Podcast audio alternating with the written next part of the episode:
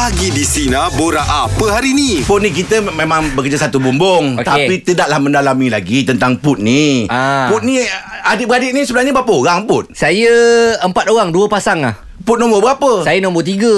Ah, yang sulung okey. kakak, yang Okey. kedua abang, yang Ad- ketiga saya, yang ketiga ah, yang keempat bongsu adik perempuan. Ada yang memang Put uh, terikut uh, uh, dia punya sifat ke abang kakak ke apa semua ada? Ah, saya banyak ikut akak saya yang sulung dengan saya punya ibu.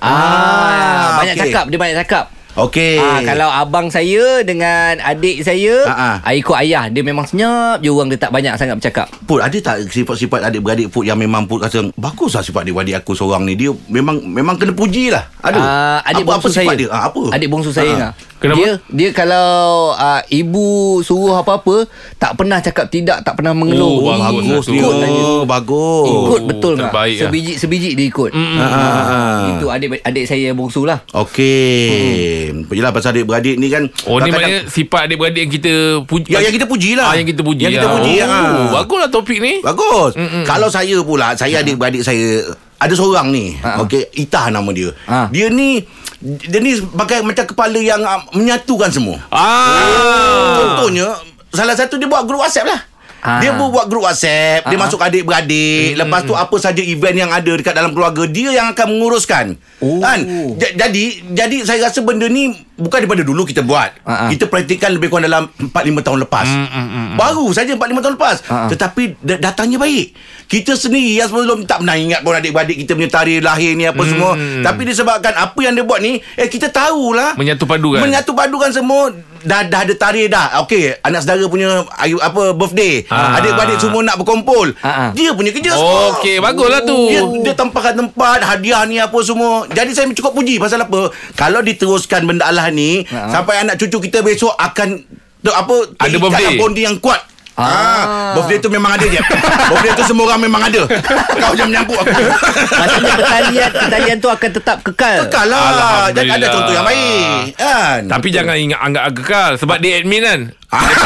Oh dia admin ah, Dia boleh kick orang Betul juga Dia kalau kick orang boleh perasan bang. Kalau left tu orang tak perasan. Ah sekarang dah orang tak perasan lah Kalau kita left Ah. Ah, orang tak perasan Hari tu kan saya Betul. bergurau-gurau Ah, ah. Saya left group Dalam Ah. dalam pagi di sini Orang tak peduli ah. Orang tak peduli Tak ada orang peduli tu Saya terpaksa call balik Eh add abang balik Rupanya dia orang tak perasan Dia orang tak nampak benda tu Bila kita Oh, dah tak ada dah. Tak ada dah Tak ada dah Kalau dulu kan keluar dekat Nampak, situ kan. nampak. Ah. Ah, jab sepatu eh has Tak, left eh, the tapi group. tapi dekat grup tu ma- nama dia masih ada tak ada?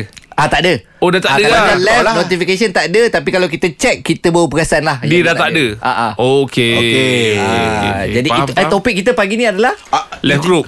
bukan Orang cerita sifat adik-beradik yang Oh. yang kita boleh puji lah. terbaik lah. Okey. Ah Mila, awak punya perkongsian ni sifat adik-beradik yang awak puji. Macam mana sifatnya? Ha, sifat yang adik-beradik yang saya puji sifat abang saya. Ah. Abang sulung. Dari dulu memang dia banyak berkorban lah untuk adik-beradik Okey. dengan yang keluarga. Mhm. Uh, kalau apa-apa hal memang uh, apa memang dia lah yang diharapkan Mm-mm. dan dia tiada alasan lah untuk mengelak. Okey. Eh, sampai sekarang dia pun masih bujang Oh, uh, dan dia menjaga ayah yang stroke. Allahu akbar. Umur berapa, Berapa tu tu, Pak? abangnya Mila? Abang lahir 77. Maknanya umur dia 44 lah. 10 berapa? Pa- 46, 47. Ah, ah macam tu lah. Allah Maknanya dia dia pun memang tak ada hidup sosial dia tak ada lah. Dia tak ada. Dia memang sepenuhnya ke keluarga. Keluarga ya Allah, bagusnya. Dia Ah, Mila adik-beradik berapa orang? Dia tujuh orang. Aduh bagusnya. Ya Allah. Hai. Itulah kadang-kadang mak cakap ah, apa saya kan jodoh dia kan. Hmm. Dia cakap kalau saya jodoh siapa nak jaga kan. Ya Allah, hai besar jasanya ya abang tu. Dia lah tak tak tak dapat lah nak buat macam tu kan. Yalah, yalah. Ya dah tu. Ah, tak ada tanya tak abang ada kawan-kawan siapa ke tak nak cari apa ni peneman Teman hidup ke? ke? Ah. Tak ada tanya. Tak ada dia dia, dia tak nak fikir lah semua tu dia dia cakap ah, apa dia hidup dia memang Dia nak berbakti. apa, ah, tak dia apa-apa Allah, Hmm, Allah, fikir lah Kalau lepas-lepas tu Ah, kita tak tahulah kan. Mungkin dia nak Itu kalau nak cepat tu kawankan dengan Rahim je. Mungkin tak tahu tak jumpa Ah, jalan. Sebab Rahim banyak Rahim banyak stok. Idea banyak dia. Tapi itulah kebagusan anak sulung tu ya. Uh, menjaga orang tua besar ganjarannya tu nanti Allah. insya-Allah. Baik. Okey salam pada abang tu Mila. Ya. Ah, kalau dia Pasal tak dengar lah Sebab dia memang tak dengar radio lah Ah, ah, ah. ah, Nama dia Faizal Baik Oh baik, bagus baik. dia eh. Terima kasih Mila ya. Tadi Mila. teman tak nak radio tak nak dengar. Dia, dia dia menjaga lah. Iyalah. Ah, dia menjaga. Itu satu dalam sejuta tu. Betul lah tu. Tapi orang yang berbakti pada orang tua ni jangan risau Allah lah. Akbar. Kemanisan dia tu kalau tak kat sini insya-Allah Betul. ada kat tempat lain tu Betul. nanti. Betul. Ah. Ganjarannya yang besar menanti anda lah Allah kan. Okey. Tarik. Silakan Tari apa ceritanya? Adik-adik mana yang uh, ni yang, yang harus dipuji tu? Okey, uh, sebenarnya abang saya pun dia kerja dia dekat uh, Kuala Lumpur lah. Lepas Okey. tu uh, rumah dia dekat Kuala Selangor. Mm-mm. Mak, ayah dengan mak mertua saya tinggal kat Kuala Selangor. Mm-mm. Tapi kalau kata yang mak saya, mak mertua saya ajak dia pergi ya ke pergi nilai tiga ke pergi rumah dia beradik ke, Mm-mm. dia terus on je. Oh bagus, tak ada menolak Dia ya. tak ada lah nak ya, dia tak ada nak menolak ke Mm-mm. muka ke apa-apa ke Oh. bagi alasan ke dia pandai je manage masa dan dia terus dia boleh tolong mak mak untuk saya bawa pergi jalan-jalan. Berapa umur dia tu bang? Ah, Tarik. Umur dia dalam 49 rasanya. Ha, lepas tu memang walaupun macam mana dia penat pun dia kecil dia tengok oh, ya, dah, pasal sekali tu dia pergi Terengganu. Hmm. Ha. Uh, dia pergi Terengganu lepas tu uh, bapak orang tu sakit. Mm-mm. Dia terus uh, ada kursus tu dia terus, terus balik pergi balik terus pergi tengok sejarah ay- ayah. Oh, tengah-tengah khusus tu. Ah, Siapa namanya? uh, Syahril. Seronok kan jumpa orang baik-baik ni kan. ah. Ya, ya betul. Dia kalau kadang kita ni ada macam ada masa muka ke dia terus macam dia tak macam tak ada apa pun. Mm-mm. Dia tak ada pun Oh. ambil macam ambil side ke apa tak. Dia macam tu dia. Ajak pergi nilai je dia okey lah. Hmm, Take kapet. Alhamdulillah lah. Ah, Alhamdulillah. Ah, beli kapet macam-macam. Yelah ah, Orang tua suka benda macam gitu Yelah, ah, yelah. Orang piuk semua ah. Ya. Ah, Moga dipermudahkan lah urusan dia ah, Bagus dapat abang ipar macam itu Okey terima, Terima kasih Tarik Okey, okey. Sama-sama. Assalamualaikum. Waalaikumsalam Saya adik ipar saya macam tu Eh. Adik ipar saya macam tu Memang mak kalau ajak pergi mana Yelah untuk kadang-kadang nak makan ikan pedas kat Pontian apa Yelah, semua ya. Ha. Tanpa Tanpa kata mak tak ada masa ke apa semua Tak ada Kalau dia kerja pun petang tu Dia ambil half day Dia bawanya mak Yelah. saya Ya. Adik ipar tu Janji mak bayar. Dia orang lah. Oh, Adik-adik saya mana ada nak kira Oh. Puan Nurwani eh, Puan Puan. silakan Puan Ha ah. Dan adik-adik uh, uh, Ni mana satu yang sifat yang uh, apa Terpuji. Terpuji ni Ah ni Kak Long lah bagi saya dia kalau dia tak ada tu ah, tak orang kata tak meriah lah apa-apa majlis tu. Oh, okey. penyeri, penyeri. Ah dia penyeri dia ah, mulut itu bercerabih tak habis-habis kan. Jadi kalau dia kalau dia- dia, tak ada tu memang sunyi sopi lah. Ah, terasa lah yo. Dia memang terasa kalau Kak Long tak ada. Oh ni sembilan Ah, ni sembilan, ni sembilan kat mana Sembilan. ni, Puan? Ah, gambar umur tuan yo. Oh. Oh wow Baik baik baik Orang-orang Ah. wari. Umur umur berapa tu Kak Long ni tu? Mana ni? Kak Long umur eh, 49. Oh, 49. Oh. Adik-adik ramai Ah, saya ada adik tujuh orang. Tujuh orang Ah. Ada ada yang yang ikut macam dia juga M- Ni, Ya ah, Kak Long ni dia apa buat lah apa orang cakap lah apa pun dia jenis uh, selambor dia dia Oh, cakap. Ah. Doli tu okey. Oh, dia kalau orang meriah saya panggil bercerabi. Macam mana? tak dia apa kalau dia membebel tu tak berhenti tu bercerabih maksudnya Ah, bercerabi. ah, ada bercerabi pula. bercerabi. Ha. Aduh. Tapi ni ini kalau kalau nak ikutkan dia yang paling meriah kan. Kalau tak ada dia terasa sangat tak ataupun yang adik-beradik lain pun uh, boleh Adik cover. macam itu juga? Ah. Ah, kami ni sembilan ni sembilan ni ikutkan semua riuh dia tak ada pun yang kalau pendiam tu memang Ah, ah. rare lah orang sembilan pendiam tu Oh. bukan orang sembilan lah Ah. ah. Hmm. Okey. Alak riuh lah alak. Alah apa kau ni Baik Puan Wani Terima kasih Puan Dia kena ada adik yang Rio Baru, baru sekono Betul ha, Baru Meriah kalau, kalau berkumpul tu Ada semangat sikit nak datang Kalau dia ada Kalau Jeb memang jadi tumpuan Jeb eh Saya memang uh, kalau dekat Pilah tu memang semuanya kita keluarga besar kan. Okey. Ha. Ha. Jadi kalau balik tu semua ada memang meriah. Oh, kita ya. kalau dah ramai-ramai tu kita akan buat scram. Kita, ha. Angan tahu kan scram kan? Scram. Exercise Ha, tu? Ha, Scram tu yang macam biasa kalau nak start bola tu macam Ah, Dia exercise lah. Ha, Satu, dua, tiga Super bola! Ah, macam tu. Oh. Asal tak buat zumba je. Ah, nama, nama tu scram kan? Wah, Scram ke bang? Habis apa tu? Apa put Saya Ah. tak saya, uh, Scram ah Scram eh? Ah, tak tahu saya panggil scram ah. Kalau biasa kalau kat padang bola tu kan Ah, ah. orang duduk tengah kan. Ah, ah. Lepas tu semua Yang ikut sekali tu. Ah, ikut sekali. ah. Okay, satu dua tiga. Semua lawan. Ah. Oh Itu yang berkumpul ramai-ramai tu buat tu Ah, buat lah dah larang-larang ramai-ramai. Oh Ah. Main bola terus Eh bang tapi betul Orang di sembilan dia memang meriah orang ni bang Uh, Saya jumpa banyak yang macam itu ah. Ah. Cara-cara orang bercakap tu nampak macam agaknya air lenggok agaknya bercakap. Ah, air lenggok. lenggok Berlagu-lagu. Bang belah ada punya apa tu? memang meriah tapi Angah cakap air lenggok tu saya tak Air lenggok ah, bercakap. Air tu. mawang saya bila dengar. Aja. Air lenggok bercakap. Oh. Air lenggok bercakap. Ah, Air lagu. Ah, Kau nak tambah pula lagu. Yalah air air bercakap, air lagu bercakap. Dia cakap tu berlagu. Oh Ah. Baik apa tu? Ah. Iyo dan dia tak goma kuih ni ha. Ah. Dia tak kat sedap dia cakap go, tak goma dia tak Ah, goma ah, kuih ni. ah. Ha, sedap punya Dia dia. bukan cakap dia tak suka Dia, dia tak goma tak tu. goma. Goma. Selamat pagi Sinarian Pukul 8 pagi Oh. sekarang ini ah, siap- Konti ni terus kata orang tu Percaya. dia punya terang tu. Oh, lain macam lain ni macam lah apabila kita punya tetamu ni bukan calang-calang orang Eh, ni. ni hebat ni. Lama kita tak nampak dia bang Ya betul. Kan? Rajin keluar negara lah. Oh, oh. Hmm. Tengok dekat Instagram Rancak betul berjalannya kan Eh kita boleh bahas je Jangan bagi dia cakap dulu Sebab kalau dia dah masuk kan Memang dia titik seorang-seorang Assalamualaikum Mam Waalaikumsalam. Selamat datang Selamat datang. Alhamdulillah Lama menyimpan ni, lama menyimpan. Tapi Imam ni kan memang dia sentiasa kemas lah dia eh. Dia Yelah. susun ni rambut dia. Dia ada Allah. image consultant Oh, Dia memang sampai tahap macam tu tak ada lah. Tak ada? Mana ada sendiri. Apa sikat rambut. Habis tak- macam gini punya rapi Takkan sendiri buat Eh takkan pakai baju Melayu pun dah kata smart dah. Tak Smart ada dah. lah Nampak dia punya rambut tersusun apa Ah, ah, semua wangi Semak tu lah, wangi macam ni. Uish. Tak ada orang jaga Macam ni tak ada orang jaga Ka- Kasut pun tak pakai stocking tengok. Ha? Stocking pun tak pakai. Eh, cik Itu style Ke, ke Imam pakai Awal ni cari.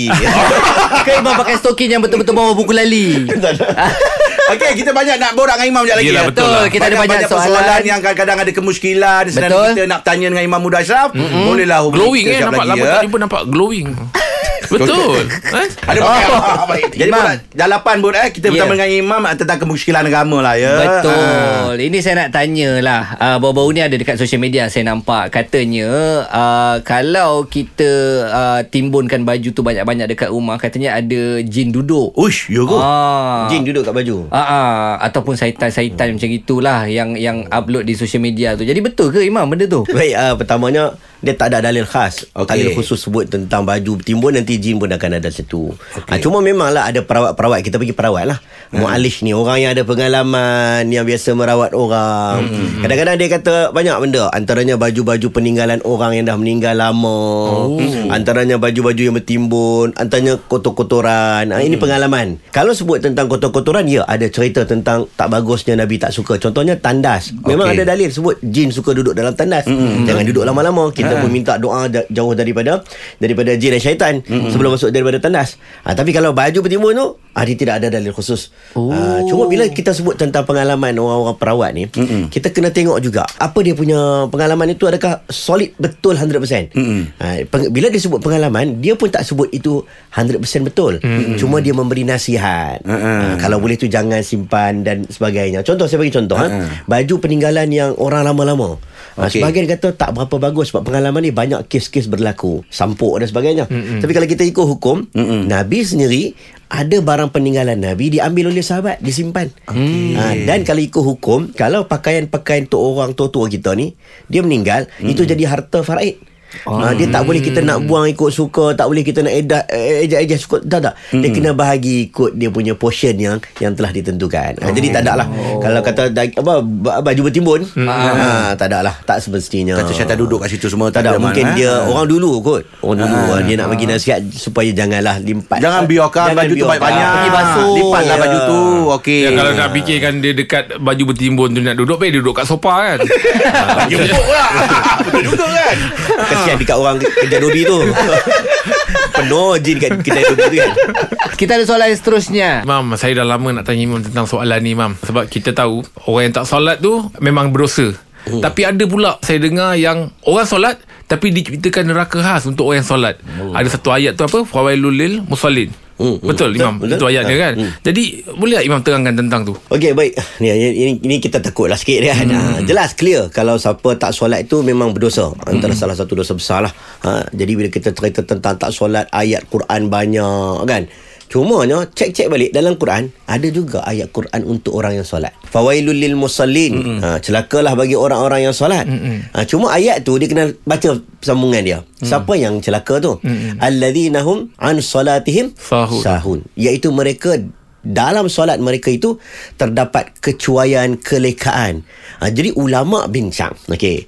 Kenapa Quran kata an salatihim? Jadi ulama bincang-bincang dia bukan kata tak khusyuk. Ya tak khusyuk satu hal. Mm-hmm. Ha, kalau orang tu solat dalam keadaan terleka, tak khusyuk tapi benda tu masih lagi dimaafkan. Mm-hmm. Cuma yang difahami dengan an tu adalah orang yang segala jenis benda berkaitan dengan solat dia tak ambil prioriti. Okey. Dia lewat-lewatkan solat Okey. sampai terlepas hmm. waktu. Dia sengaja tak tak indah tentang solat. Hmm. Dia buat tak heran dengan solat. Hmm. Ha, itu maksud dia.